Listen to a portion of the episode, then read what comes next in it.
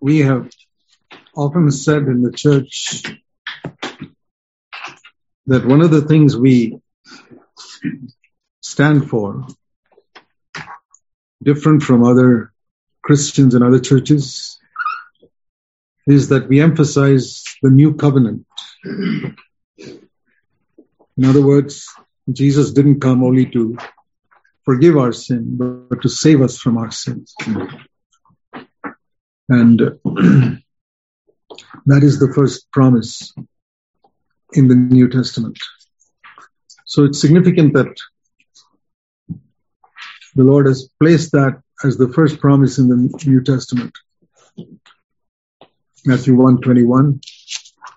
He will call his name Jesus because he will save his people from their sins. Now, my guess is that more than 90% or 95% of Christians, when they read that verse, they only think of forgiveness and not salvation from sin. There are there's a lot of difference between being forgiven of our sin and being saved from our sin. But most Christians are ignorant of it, that when they read this verse in Matthew 121, I know that's how I read it for years, and that's how I know all Christians read it. And if you look at your own past, you'll probably see that you also read it like that. That his name is Jesus because he's going to forgive our sins. And that's how the devil prevents us from experiencing all that there is in salvation. But that is not the only thing. I mean, there's some, the second promise is very closely linked to that. You can't separate the two. The second promise is in Matthew 3:11. The one who saves you from sin will baptize you or immerse you in the Holy Spirit and fire. So just as much as we emphasize that we are to be saved from our sin. It's one of the distinctive features of the emphasis in our church compared to other churches. Equally, we need to be distinguished by the fact that we believe, experience, and emphasize the baptism or the immersion in the Holy Spirit and fire. And we must never take that for granted. I think a lot of Christians, uh, even in our churches, I wonder whether they have really entered into the fullness of the Spirit. In Acts of the Apostles, in chapter 19, we read of a time when Paul went to Ephesus and he found some disciples and he said to them, Did you receive the Holy Spirit when you believed? They said to him, We haven't even heard whether there is a Holy Spirit.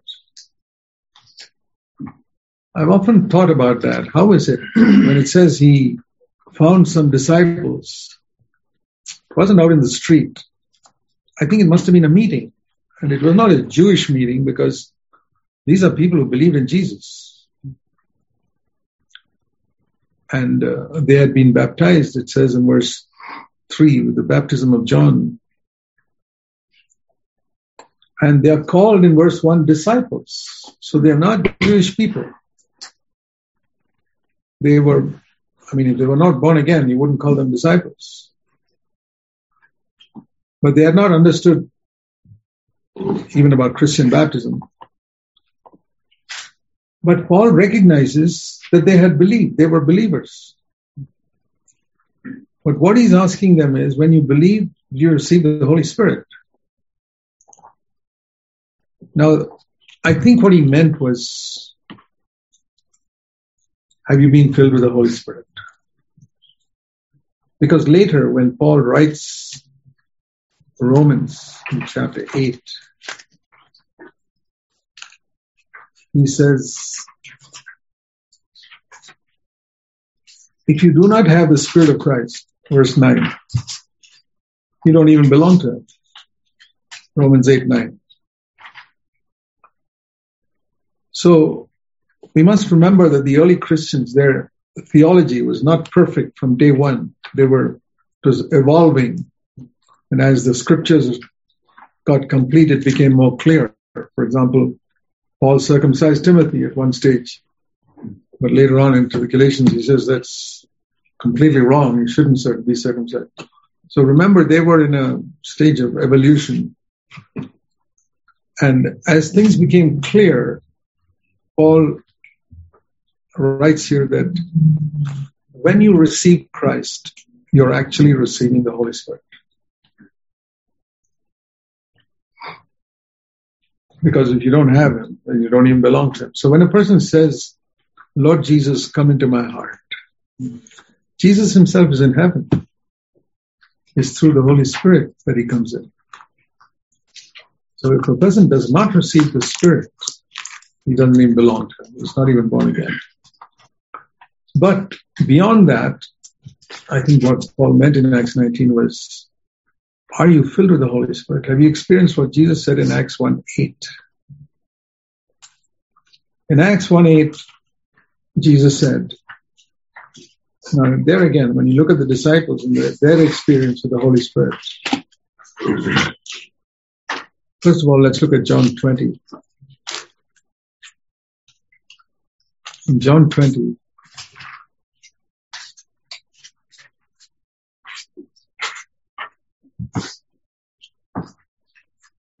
the disciples were meeting together in a room. And Jesus came into their midst and said in verse 22, it says here, He breathed on them, John 20, 22, and said, Receive the Holy Spirit. This is very similar to Jesus breathing on Adam. He didn't have the name Jesus then in Genesis chapter 1. It was the Father, Son, and Holy Spirit. Breathing on Adam. And as soon as that happened, Adam became a living soul, it says. That was the old creation.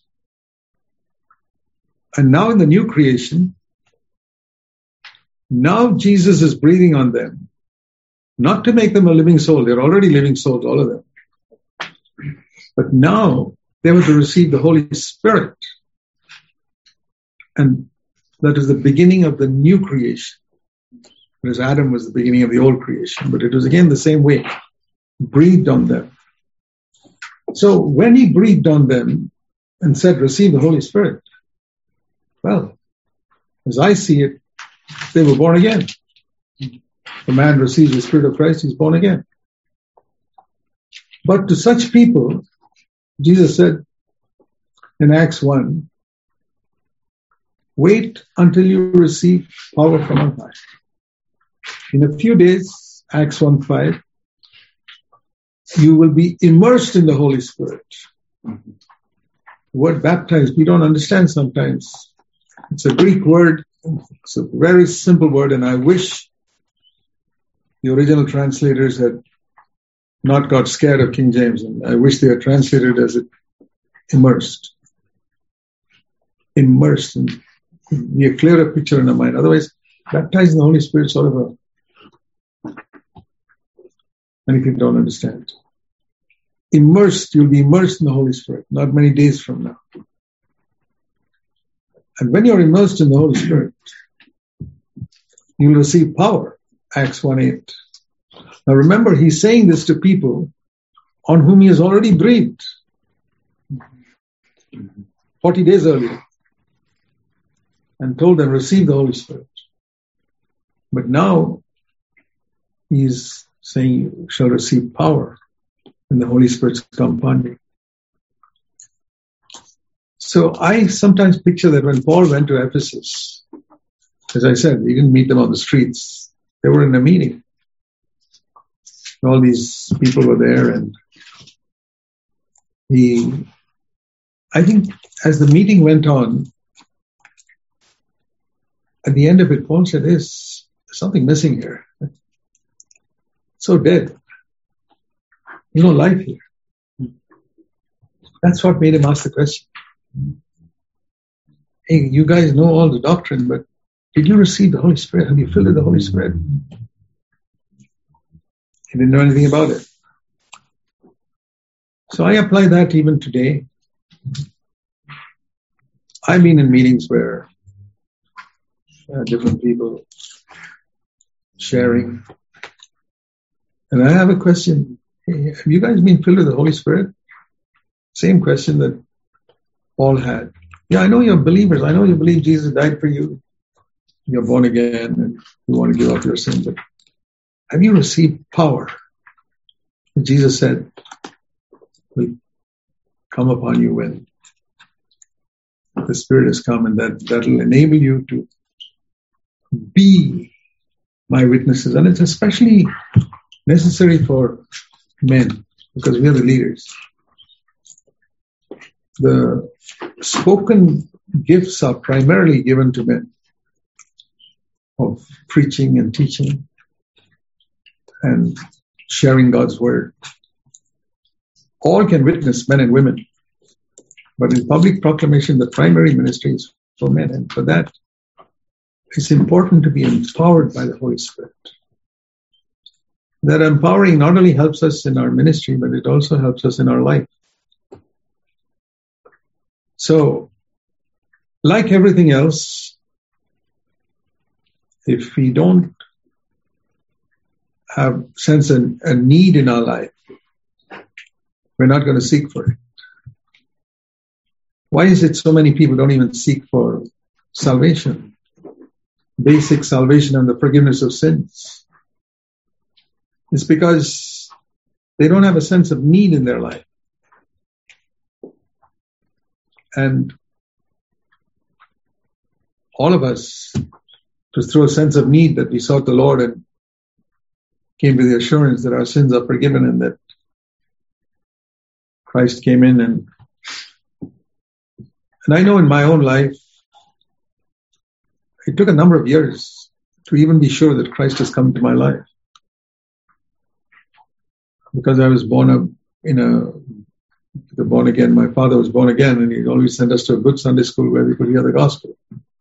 I had heard the gospel from childhood and been for meetings as a young teenager and I must have asked Jesus to come into my heart numerous times, right from the age of 13 or so.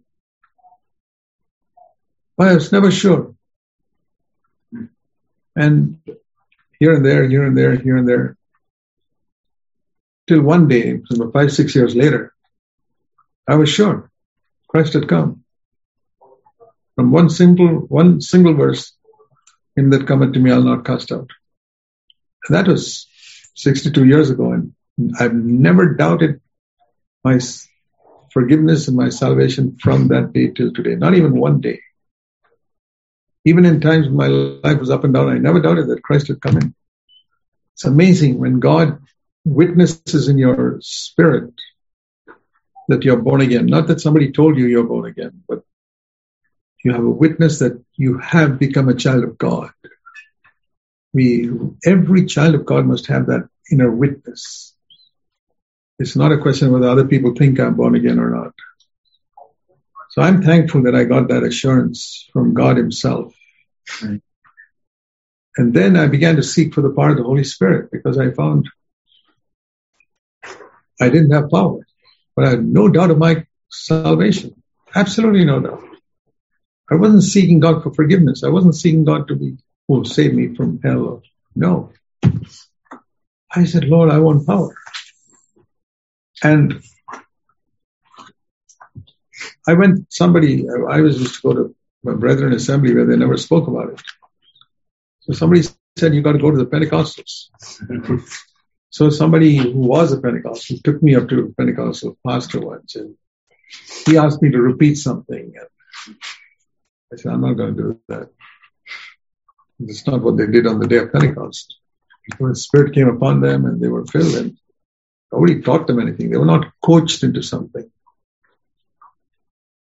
Now, what is happening today in a lot of Pentecostal charismatic circles, and their eagerness to get people into this experience, they're trying to coach people into it and counting statistics, how many people were baptized in the Spirit. And, and I've been in a lot of Pentecostal charismatic meetings, and my conviction is 95% of them have got a fake experience. Psychological manipulation, human experience, worth nothing.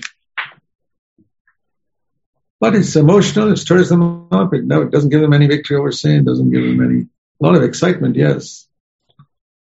And so when this man tried to teach me that, I said, I don't want it. And I found many of those pastors were all lovers of money, and I said, Lord, I don't want the type of experience which these guys have got, which leave them loving money and defeated by sin and just that they teach people to mumble something, and I'm not interested in that to tell you honestly, I was not interested in speaking in tongues. I was interested in receiving power. Mm-hmm. Because that's what Jesus said. You shall receive power, not you shall receive tongues. And I wish that had been emphasized in those who do preach the baptism of the Holy Spirit. So I said, Lord, I want, I want power. And I did not have it all in one experience. God met with me in one way, I can say, and it was all in my room, all by myself, because I was disappointed with the Pentecostal church and pastors I met. And I found a tremendous liberty in preaching in my life. It was obviously supernatural. It was not something I produced. I, I didn't know much of the Bible when I was converted. I just started reading. I was baptized in 1961. Then God met with me in a, it wasn't any particular experience I had, but I was seeking God, seeking God for the power of the Holy Spirit. And a couple of years later, God met with me. And then I found I could really preach with power. I remember even two years after I was baptized, I was preaching in a large conferences with 5,000 people and they wanted me to speak again. I knew that God had met with me. It was not me. It was not, it was not natural for me to be like that because I'm basically a shy person. I've never spoken in public in school or anywhere. So I know that without that fire the Holy Spirit, we cannot fulfill the ministry we have as men in the body of Christ. We can drift along, and if you're satisfied with that type of experience, then you won't get anything more. But if you are passionate to have more. And you say, Lord, I won't rest until you meet with me. God definitely will meet with any of us. But then as time went on, I found though I had liberty in speaking, I was defeated often in my life, frequently discouraged. I did not have faith for an overcoming life. And so I knew that I had to seek God again. Now I don't know what that means. I, I've never been interested in explaining my experiences theologically. I say I want the reality, right. not just an explanation. So again, I seeking God and seeking God. This is what 10, 11 years after my initial experience. And it was just getting worse and worse, defeated, frustrated.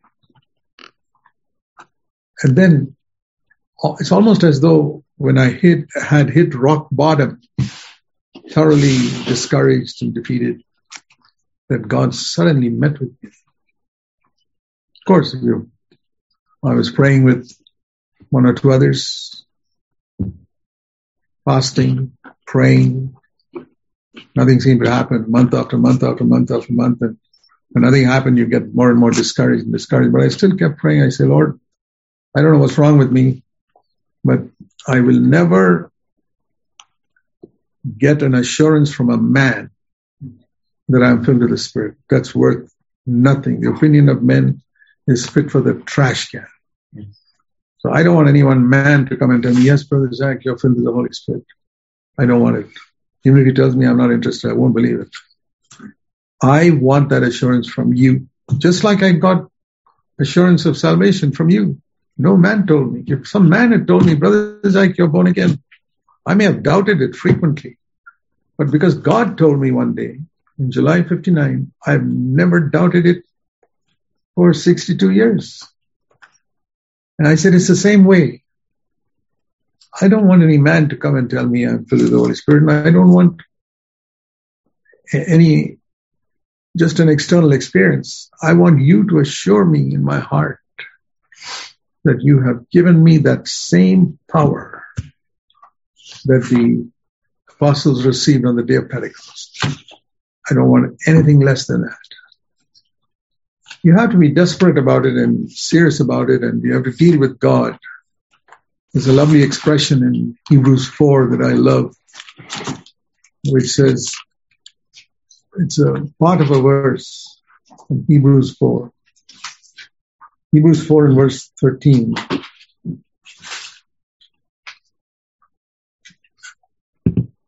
There's a title for God here. I don't know whether you've seen it as a title in Hebrews 14, 4, sorry, Hebrews 4, 13. Him with whom we have to do. God is the only one with whom we have to do. And I've taken that seriously. Lord, you're the only one with whom I have to do. Nobody else. What people think about me, unimportant whether they think I'm good or bad or mean, it means nothing to me. It's only you with whom I have to do. It's all you and me. It's you and me that tells me whether I'm really born again. Mm. It's you and me that tells me whether I've really been empowered with power from on high, not man. So I would urge you, don't seek for assurance from man, any man, even the best of men. Even if the Apostle Paul were alive here and came and told me, yes, Brother Zach, you're born again, I wouldn't accept it. Or yes, Brother Zach, I believe you're filled with the Holy Spirit, I wouldn't accept it. He's a man. He could be wrong. I cannot base anything. These are eternal things. I mean, forgiveness of sins is a matter of eternity. I can't risk it with a man telling me that I'm forgiven and accepted by the Lord. No. In the same way, being filled with the Spirit is so essential to fulfill our ministry in the body of Christ that I cannot be satisfied with a man telling me, yeah, yeah, I think you are. So I'm thankful that I did not accept the testimony of Ben. He's the one with whom I have to do.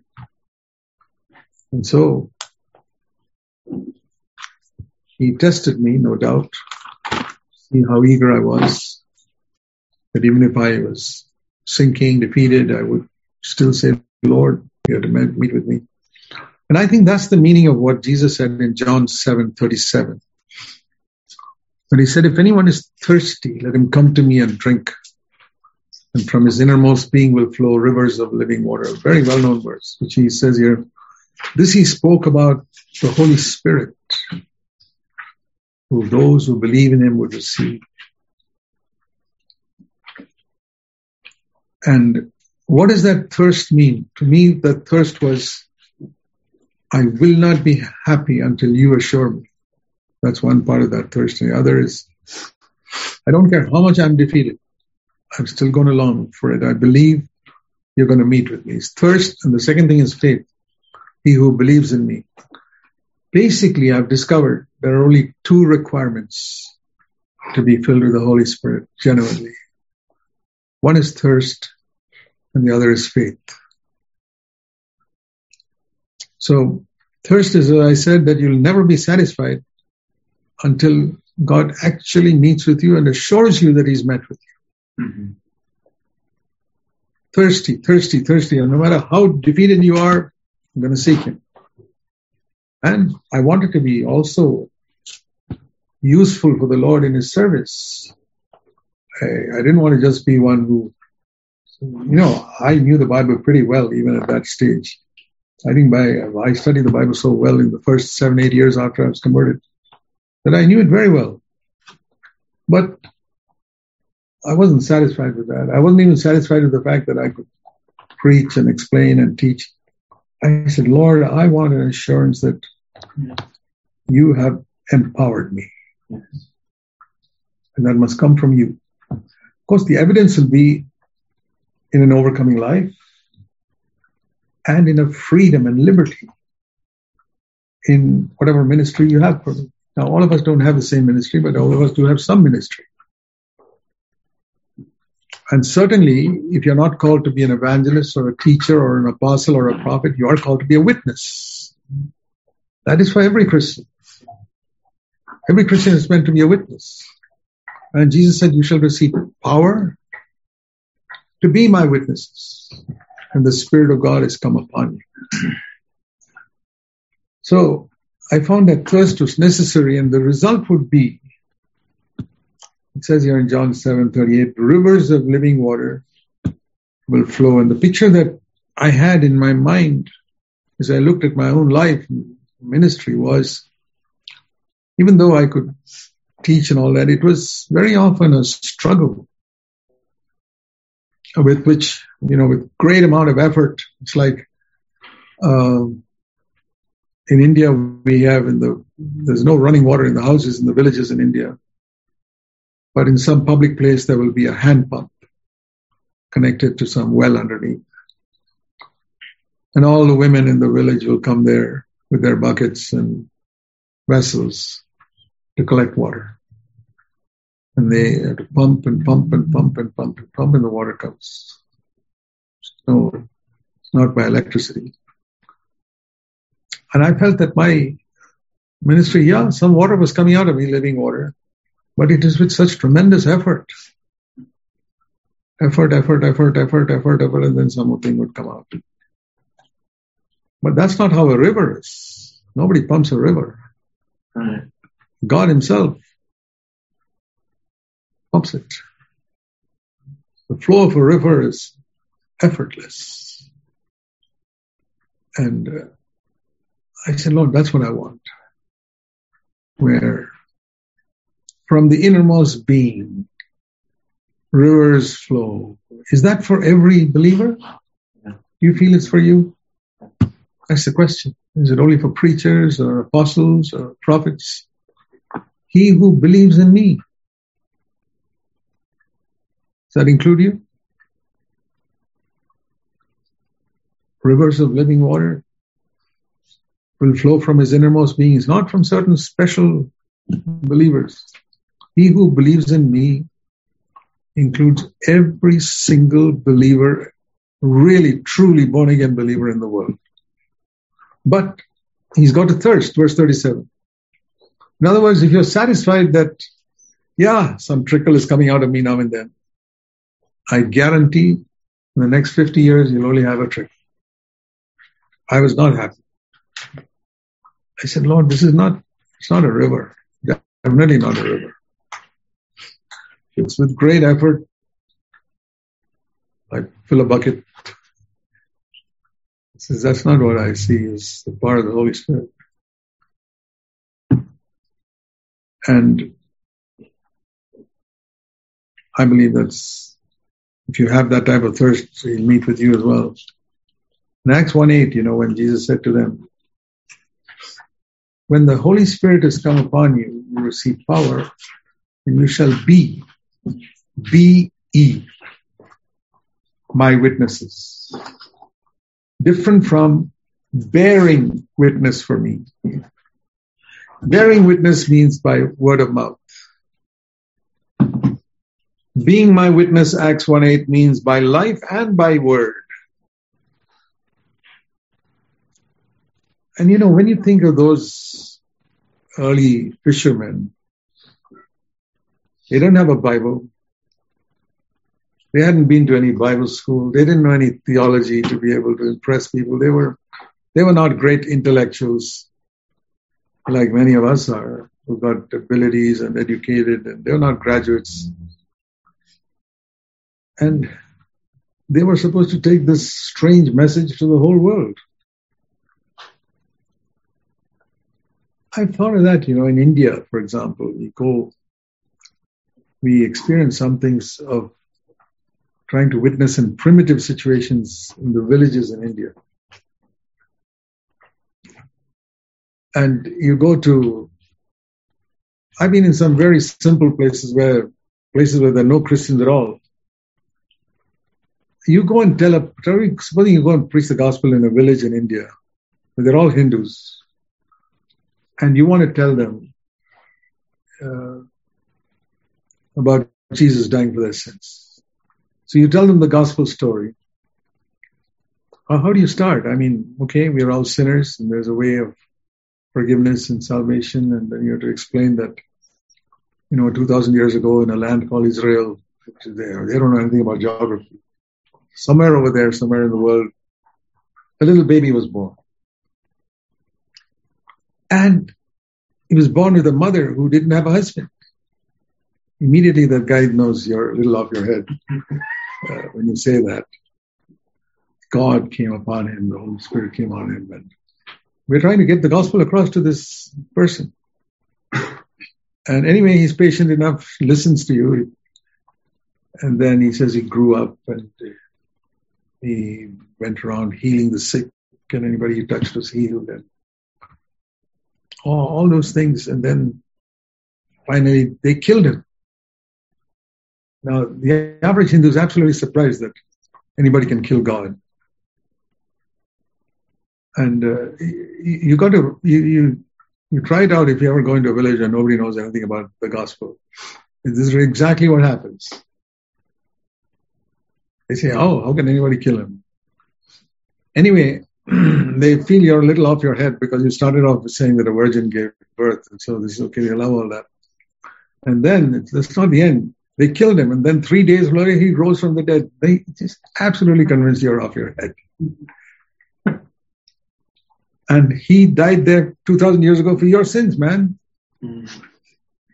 You think he's going to believe it?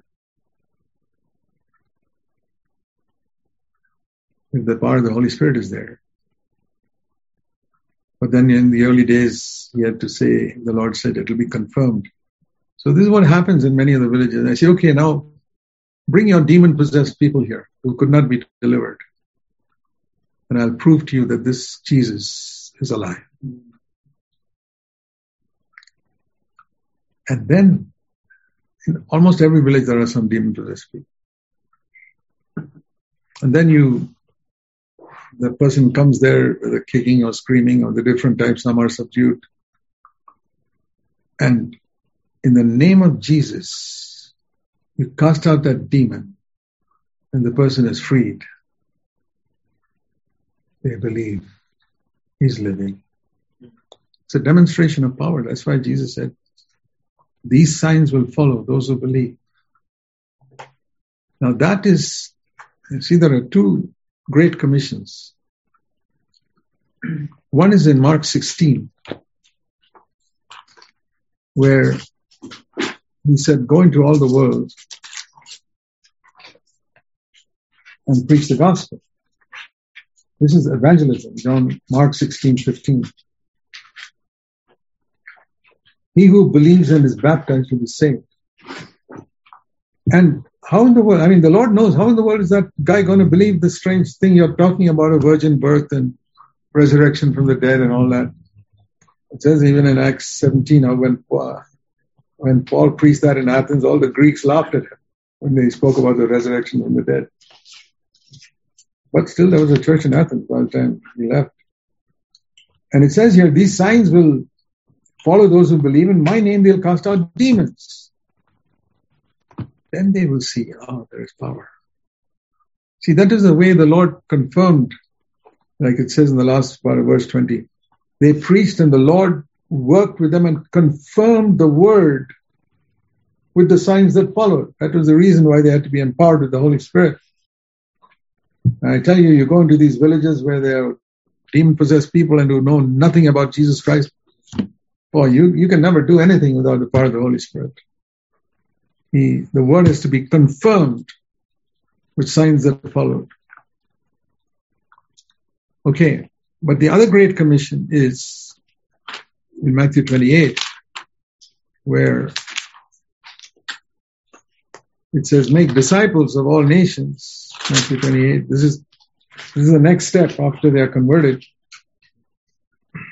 and they are baptized. Then we have to teach them to do Matthew 28, 20, make disciples, verse 19, and teach them to do all that I've commanded you. Here there's no mention of signs and wonders and no casting out demons or laying hands on the sick or not even speaking in tongues, nothing here. So when it goes into these new areas where they don't know anything about Jesus, there the need is for supernatural signs to confirm the word spoken. But then when you're making disciples, the need is not for supernatural signs. The need is to teach them to do every single thing I, Jesus has commanded. And that is particularly Matthew 5, 6, and 7. So, for both of these, we need the power of the Holy Spirit. If you're going out preach the gospel, We need the Lord to confirm the word with signs following. That is part of the Holy Spirit. And then to teach people to do every single thing that Jesus commanded. You really need the power of the Holy Spirit to build a church like that where the emphasis is on total obedience to every single thing Jesus said. And which, when we, it doesn't stop there because I believe that uh, after the day of Pentecost, Jesus continued to speak through the Holy Spirit, all that is written in the epistles. So, the things written in the epistles are, in a sense, what the Lord continued to do and teach. See, Acts 1 1, Luke's Gospel and Acts of the Apostles were both written by Luke. As far as I know, he's the only non Jew who wrote scripture. All the other books of scripture were written by the Jews, except Luke and Acts, which were written by Luke, who is a Greek. And referring to his first gospel, he says in Acts 1.1, the first account I composed of Theophilus. That's the, Luke also he mentions Theophilus. That's how we know that it's Luke who wrote this. How does Luke describe his gospel? If you were to ask Luke, give us a heading for your gospel.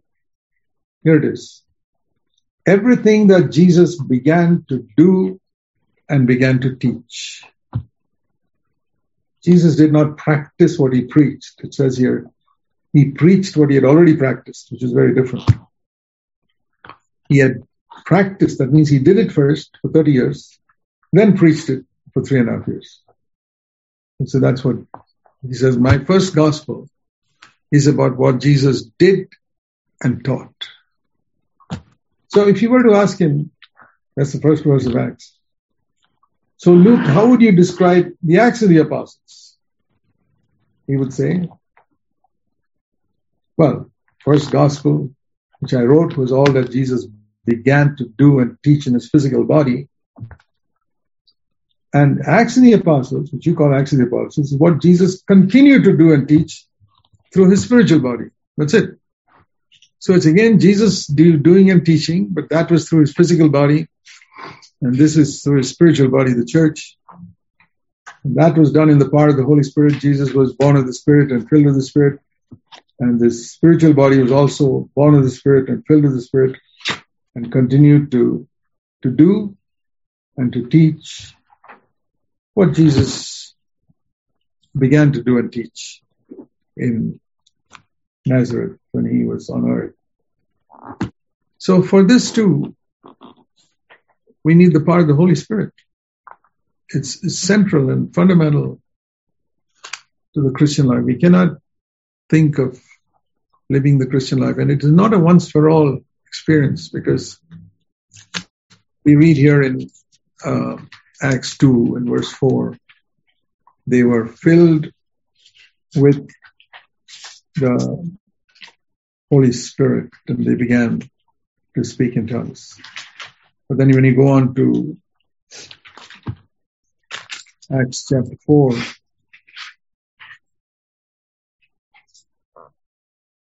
you read there in verse 31, they prayed, the place was gathered, and they were all filled with the Holy Spirit again.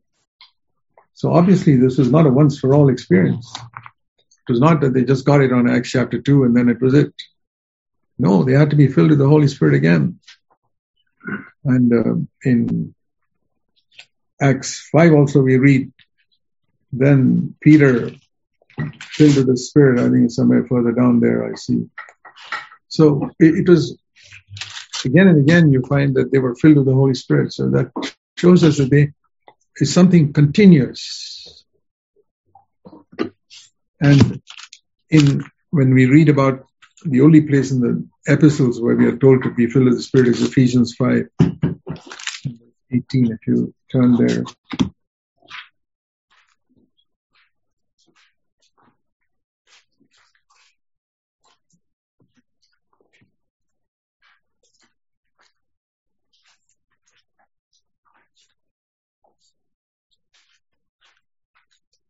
The meaning there is there's a when it says be filled with the Spirit, in the original language, it's present continuous, not once for all. So the correct translation of Ephesians 5:18 would be the last part. Be being filled with the Spirit. That's the right way to read it. Keep on being filled with the Spirit. You saw Peter's experience. You see how the apostle Paul, when he was, the Lord met with him on the road to Damascus, you read in Acts chapter 9. The Lord met with him there and he said, who are you, Lord? And he was, I believe he was converted there because he was, saw Jesus there and he received, accepted that Jesus was the Messiah immediately. And, but then we read here that he went into Damascus and he was waiting there. And Ananias came to him, sent by God, and said to oh, Paul that you're a chosen instrument. Acts 9:15. The Lord said him, Go, for he's a chosen instrument of mine. And Ananias departed and entered and said to him in verse 17, Jesus has sent me so that you may regain your sight and that you might be filled with the Holy Spirit.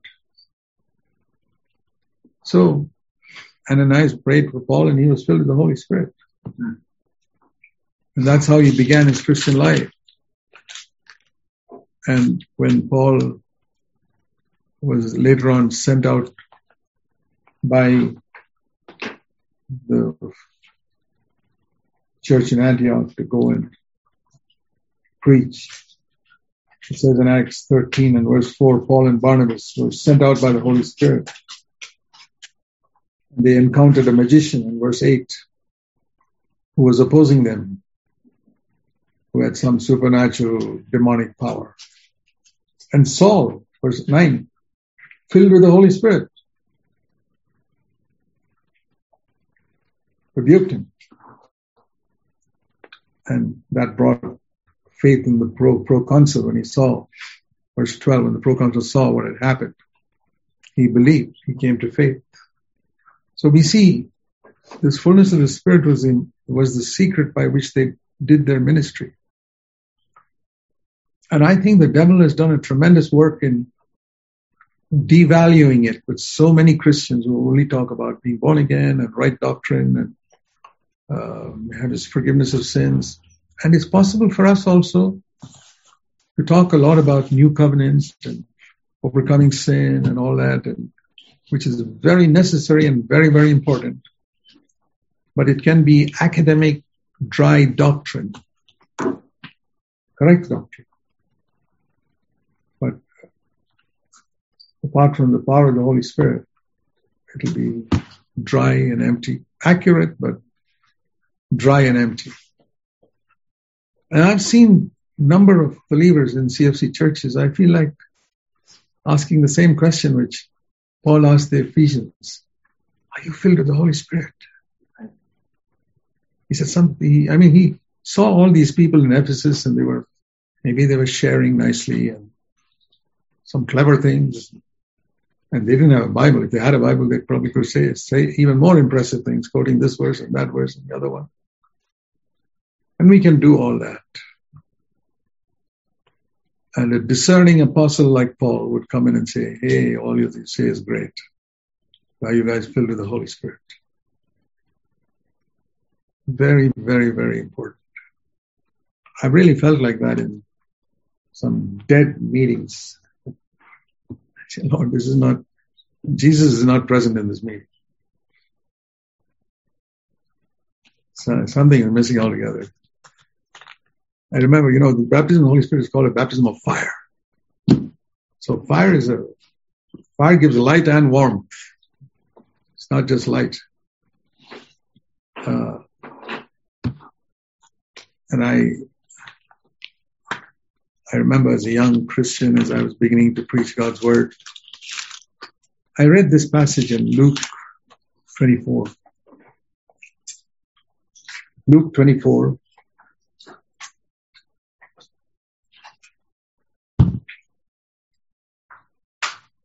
where Jesus was going to Emmaus with these two people who were walking there. And little, little things that we can see here. For example, the distance from Jerusalem to Emmaus, Luke 24, 13 was seven miles. And for a leisurely walk, that'll take about three hours. That's my guess. It'll take about three hours for a leisurely walk, seven miles. And Jesus joined them, and they didn't know it was Jesus. Their eyes were prevented, verse 16, from recognizing him. And he talked to them. And it says here, an amazing verse. He explained the entire Old Testament to them in that three hours. I mean, the main emphasis, verse 27. Beginning with Moses, which means Genesis, the first book of Moses, with all the prophets, means all the way to Malachi.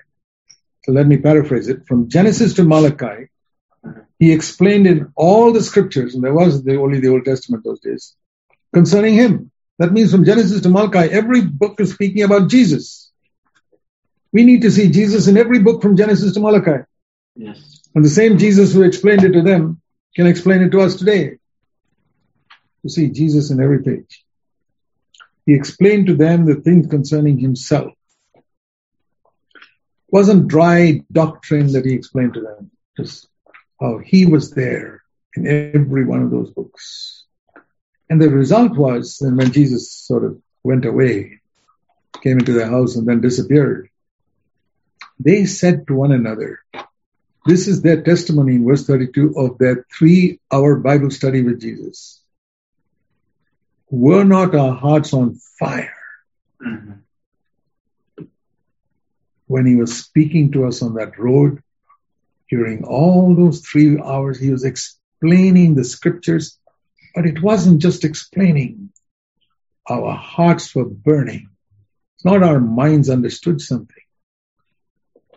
It's possible for us to speak in a way that people's minds understand what we're saying. Not, they didn't say, oh, we really understood something new when Jesus said that. No, our hearts were burning. And I remember when I read that years ago, I said, Lord, I believe that is the mark of Jesus speaking in a meeting. Yes. That people's hearts burn. Not that their minds are instructed, which is also true, but beyond that, that their hearts burn. And when I read that, I found I had a tremendous longing. I said, Lord, that's the way I want to speak.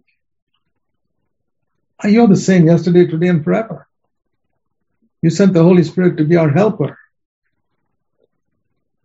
when Jesus referred to the Holy Spirit, and I mean, he said it to the disciples at a time when they were all so nervous and frightened. What's going to happen now? Jesus is going away, and uh, he said, "Sorrow is filled in your heart, filled your heart because you know that I'm going away." I mean, that's in John's Gospel.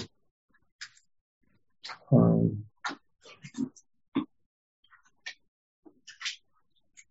he says in chapter 14,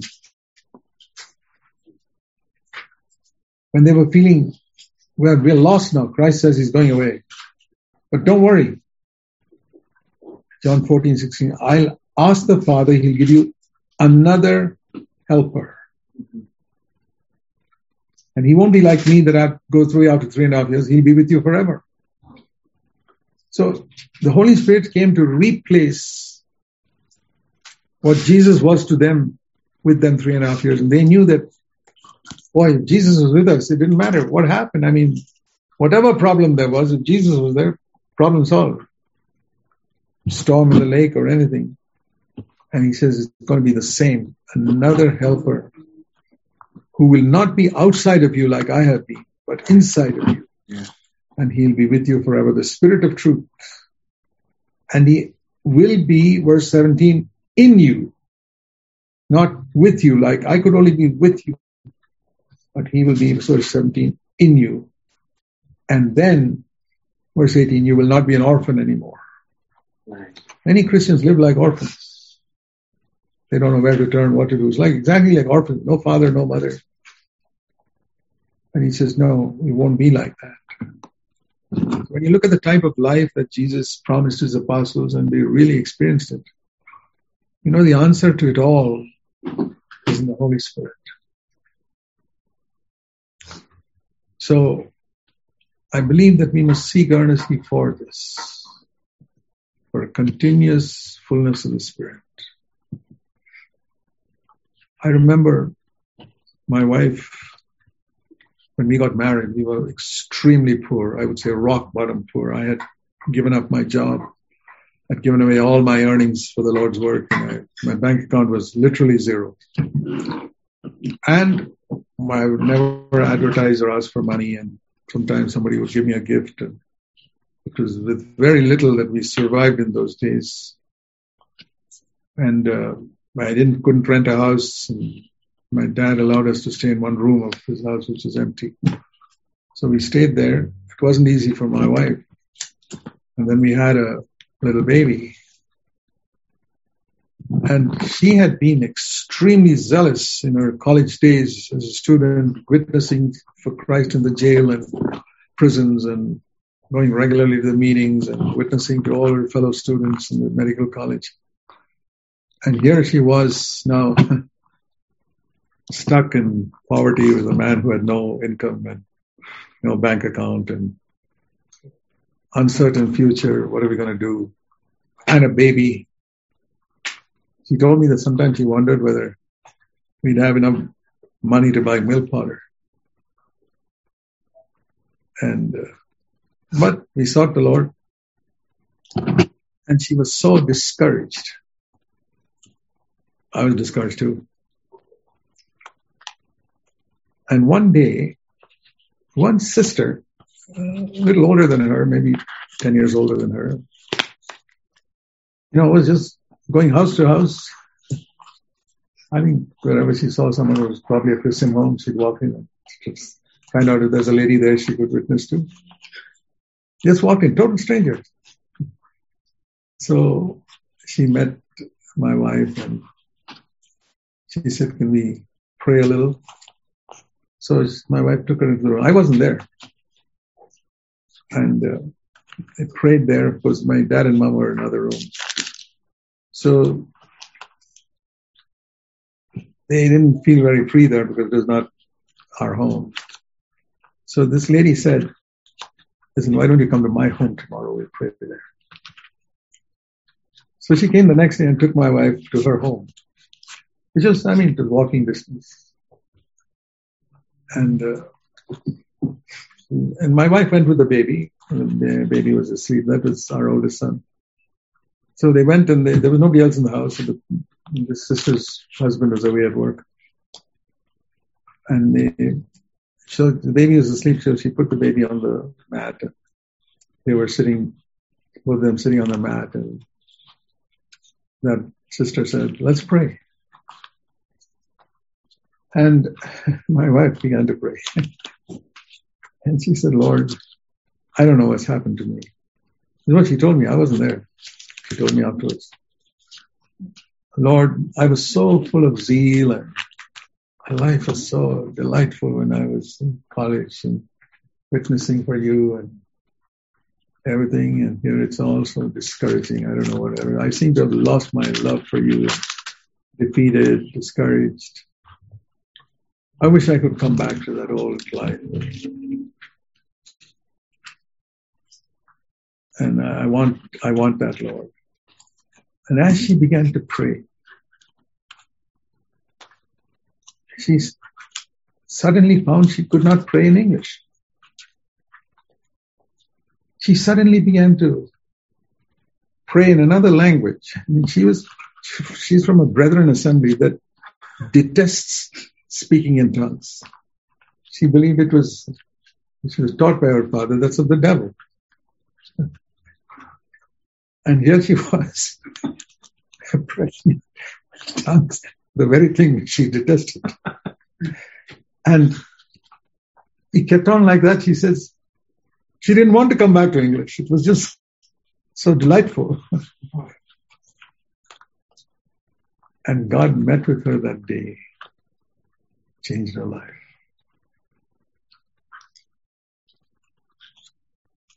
And uh, I met with the Lord in a similar way only about five, six years later. And I was excited. I, I believed in the in the Pentecostal experience. See, I was not like her, unbelieving. I believed in it, but I didn't have it all myself. But I said, I know it's there for some reason. And when God met with me in a similar way five, six years later. Again, when I, I was praying and I, with another brother, and again, I was only thanking the Lord. I said, Lord, I finally believe that you have met with me. And as I was praising the Lord, I suddenly found myself uttering syllables I had no intention to. And I stopped and I switched back to English. And again, I found myself speaking and I knew that, hey. So the brother I was with, when he finished praying, I said, what happened? Did you hear anything? He said, yeah, I heard you speaking in tongues. I said, oh, okay. And I'll tell you this, my life has changed from that day. Not because of speaking in tongues, no. I didn't want it. I was not interested. I was interested in the baptism in the Holy Spirit, of the Holy Spirit. That's what changed me. And uh, quite honestly, I, I, I'd, quite, I'd have been quite happy to receive the power of the Holy Spirit without speaking in tongues. But the Lord decided to give that as well. I think part of the reason was because He wanted me to be a witness to the Pentecostal churches as well. And they would not accept it if I did not speak. I said, okay, I'll accept it. It's not the primary thing for me, but for me, the primary thing was that I found I had power. It's, it's inexplainable. It's something, you know, it's like all of you know what it is to be born again. You know in your heart, Christ has come in, you're forgiven. And that non-Christian wonders, how can he be so sure? That nominal Christians, how can he be so sure? You just ask Jesus to come into your heart and believe. And you know it's not just that, because so many people say that and they don't seem to have that assurance. In the same way, so many people say, yeah, I believe you fill me with the Holy Spirit, but there doesn't seem to be much change in my life. I remember meeting a person who was attending a Pentecostal church. He said, Brother Zac, I've been praying for 40 years to be filled with the Holy Spirit. Nothing happened. Yeah, I don't know, but I know one thing. If you thirst and you believe and you're willing to lay all on the altar, the fire will fall. There's no doubt. There's no respect of persons with God. He's exactly the same to everyone. It is not, it is not a privilege reserved for some special believers, for preachers. No, for every single believer.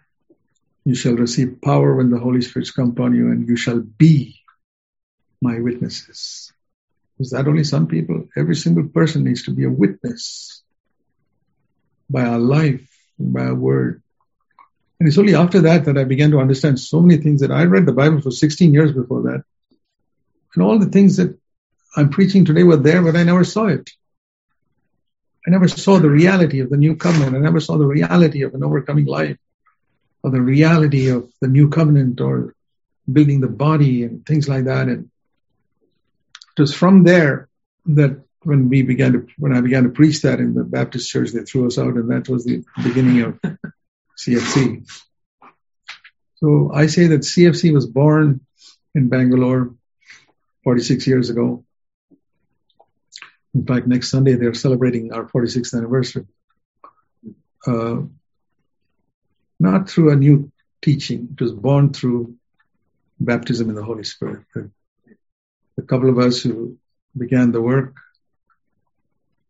Brother Ian Robson and I, God met with us and filled us with the Holy Spirit. That's how it began.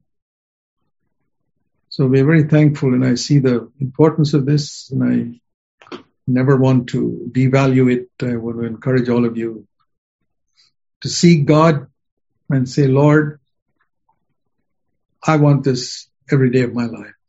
I don't care what I don't have. I don't care if the whole world opposes me or whatever they think of me. I know what happened to me immediately was uh, all types of false teaching, all types of false accusations went around. You know, I was confused the next day. It usually happens. You have an experience. The next day you wonder, was that all made up or uh, was it real? so I went next morning. I said, Lord, what happened yesterday? I'm not too sure. But if this is the, if this is the Holy Spirit, then the Bible will be a new book for me from today because He's the one who wrote it. So let me read it again. So I started reading. I said, okay, I'm going to start Matthew 1 for the first time now. And give me some assurance that what I had yesterday was a genuine experience. I'm looking for this assurance from God, and I read about somebody was the father of so and so, and somebody was the father of so and so, and so and so. There's a huge genealogy list, and I'm not getting any blessing out of that.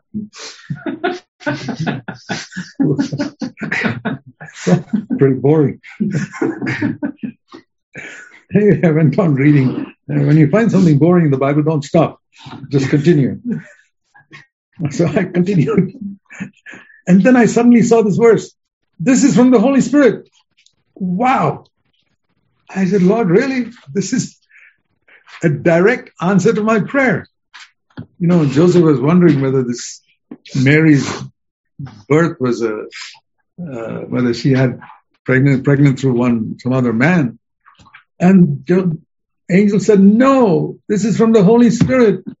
Matthew 120, and it was a direct word to my heart. I wonder if there's another verse like that anywhere in the Bible that could have spoken to my heart like that.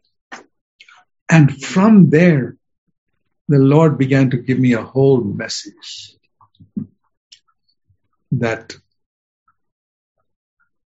the Holy Spirit had come upon Mary to produce Jesus, babe, body inside, and the Holy Spirit has come upon you to produce Jesus in you. And just like that baby would gradually become bigger, you're not going to become Christ-like in a moment, but gradually, more and more, the Holy Spirit has come to make you more and more like Christ. And Christ will be formed in you over a period of time. And everybody misunderstood Mary, except Mary herself knew it was the truth. And the Lord said to me, It'll be like that with you. People will now start misunderstanding you. But you know it was genuine. You know you didn't make up anything. You know it was from God 100%. Mary knew that she didn't fool around with any man. It was from God. That's a wonderful thing. I knew it was from God, and you know when it is when it is of God, you'll know it. You, you cannot mistake it. And and the Lord said that just like the full baby was born, Christ will be formed in you. And and he also said a word about speaking in tongues. The Lord said to me, the gift of tongues has been so abused and misused in Christendom that I want you to take that gift and adorn it with a Christ-like life so that some people at least will once again have faith in that gift. It's not for everybody, but it's one of the gifts. So there's so much I got out of that. So I know from my experience, and I believe that there would have been no CFC if we had not been baptized in the Holy Spirit. We would have been just preaching nice doctrines. And you can't build a church without the power of the Holy Spirit. Nobody can. Every person who wants to do something for the body of Christ anywhere, the answer is seek God to be filled with the Spirit, be being filled with the Holy Spirit. That is the answer. Then the new covenant will become real in our life. Amen. I just want to say one more thing in this. Don't dic- uh, don't dictate to God how and when He should meet with you. Leave it in God's hand and don't try to work anything up. You don't have to work anything up. That is a false way. Be at rest. God loves you. And uh, if you being evil, know how to give good gifts to your children. They don't have to work themselves up to get a loaf of bread from you. How much more shall your heavenly Father, how much more give the Holy Spirit to those who ask Him? The important thing is not how much we ask, is how much, how, we, how much we thirst and believe that I, the genuine gift can only come from Him. And my working myself up will produce nothing. It'll only be a baptism of the soul, not of the spirit. So that's what I would say and don't dictate to God when He should do it. They waited on the day of, they were waiting and they didn't even know it. Now we know it was 10 days they waited, but they didn't know then. They just waited. And then God met with them and they knew. To me, it was also like that. I could not predict. My wife could not predict.